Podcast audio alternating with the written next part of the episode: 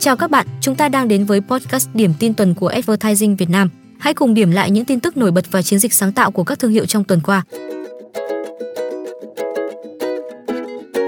Điểm tin đầu tiên, tri ân trò ngoan, Duolingo gửi tặng các giỏ quà Tết được thiết kế riêng cho từng ngôn ngữ người dùng chọn. Vào dịp Tết Nguyên đán 2024, để tri ân những người dùng chăm chỉ nhất năm vừa qua, Duolingo đã cho ra mắt các giỏ quà Tết độc đáo được gửi tặng tận tay tới những học trò may mắn. Cụ thể, unboxing gói quà Tết của Duolingo, người dùng sẽ tìm thấy bộ phong bao lì xì, bánh quy Duo, hàng loạt món snack lấy cảm hứng từ loài chim và đặc biệt nhất, một món quà bí mật thiết kế riêng theo stretch ngôn ngữ và sở thích của người học. Chẳng hạn, với những bạn học tiếng Tây Ban Nha và mê thể thao, Cú sẽ gửi tặng tới bạn một bộ poster cầu thủ quần vợt Rafael Nadal. Còn còn nếu bạn sở hữu một check học tiếng Pháp ấn tượng, Cú sẽ thưởng cho bạn đặc sản của nước Pháp, những chiếc baguette thơm ngon. Những học trò may mắn đã được Cú Duolingo trực tiếp trao tận tay những món quà Tết thú vị này, góp phần lần nữa khẳng định chiến lược tương tác người dùng đầy độc đáo và bản sắc địa phương của chú Cú xanh Duolingo này.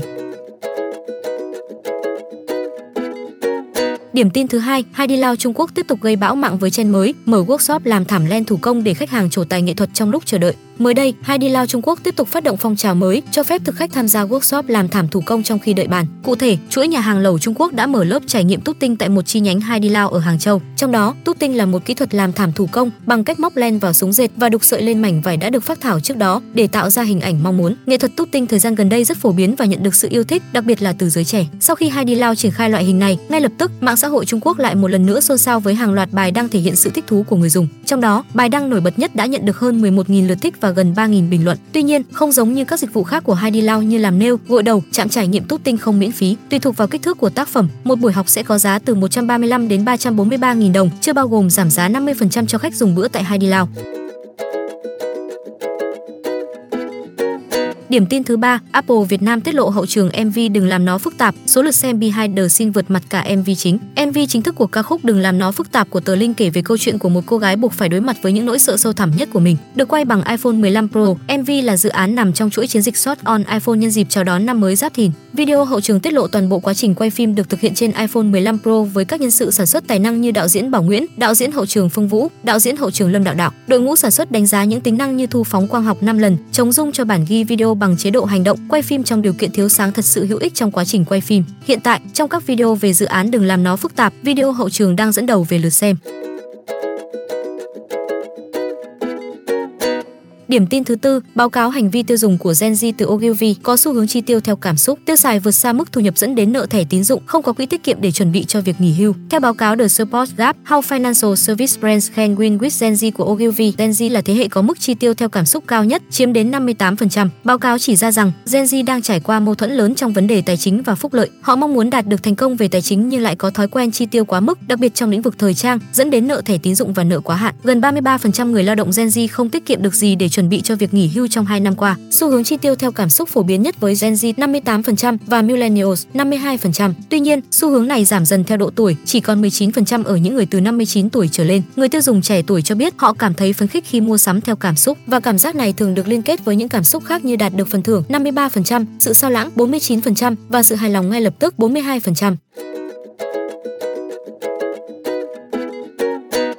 Điểm tin thứ năm, tỷ lệ lao động trên 40 tuổi mất việc tăng cao ở thành phố Hồ Chí Minh, chiếm gần 30% tổng số người thất nghiệp. Theo thống kê của Trung tâm Dịch vụ Việc làm thành phố Hồ Chí Minh, trong năm 2023 có gần 48.000 lao động trên 40 tuổi đăng ký nhận trợ cấp thất nghiệp, chiếm gần 30% tổng số người thất nghiệp, tăng 1,6 lần so với năm 2021. Chuyên gia lao động Nguyễn Xuân Sơn cho rằng, nguyên nhân của tình trạng này là do nhiều doanh nghiệp gặp khó khăn về đơn hàng, kinh doanh nên phải cắt giảm lao động. Doanh nghiệp ưu tiên giữ lại lao động trẻ để tiếp tục đào tạo, chờ phục hồi. Bên cạnh đó, cũng có một số lao động lớn tuổi chủ động nghỉ việc để chờ nhận trợ cấp một lần. Trong hơn 166.000 người muốn nhận trợ cấp thất nghiệp, lao động không có trình độ bằng cấp chứng chỉ chiếm đến 51%, mức hưởng trợ cấp bình quân hơn 5,5 triệu đồng mỗi tháng.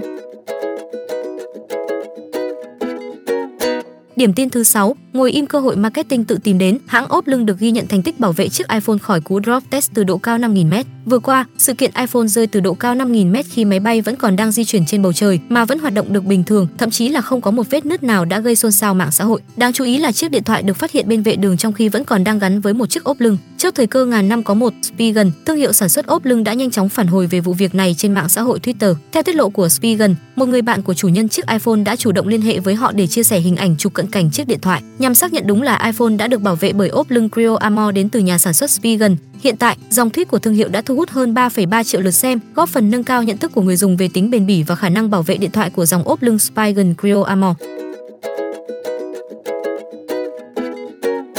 Điểm tin cuối cùng, xu hướng polyemployment trở nên phổ biến trước biến động kinh tế, người lao động làm nhiều công việc cùng lúc để tăng thu nhập, dự phòng tình trạng bị sa thải. Thời gian gần đây, xu hướng polyemployment, hay người lao động làm việc cho nhiều công ty hoặc tổ chức khác nhau cùng một lúc đang ngày càng phổ biến trên thế giới, đặc biệt là ở các nước phát triển. Theo dữ liệu từ Cục Thống kê Lao động Mỹ, số lượng người làm nhiều việc ở Mỹ đã tăng từ 7,04 triệu vào năm 2003 lên gần 8,6 triệu vào năm 2023. Trong đó, số lượng lao động làm việc theo ca đã tăng hơn gấp đôi từ năm 2021 đến năm 2023. Theo tiến sĩ Sashi Karunanethi, lý do phổ biến nhất khiến người lao động lựa chọn polyemployment là để kiếm thêm thu nhập. Cũng theo tiến sĩ Sashi Karunanethi, làm nhiều công việc có thể mang lại cho người lao động thu nhập linh hoạt, giúp họ cân bằng giữa công việc và cuộc sống cá nhân. Tuy nhiên, lợi ích này không phải lúc nào cũng dễ dàng đạt được. Ngoài ra, trong bối cảnh nền kinh tế toàn cầu đang trở nên bất ổn, việc làm nhiều công việc có thể giúp người lao động giảm thiểu rủi ro bị sa thải. Tuy nhiên, đối với những người phải đảm nhận nhiều vai trò để cùng nhau kiếm được thu nhập đủ sống thì lợi ích của thu nhập linh hoạt có thể bị hạn chế.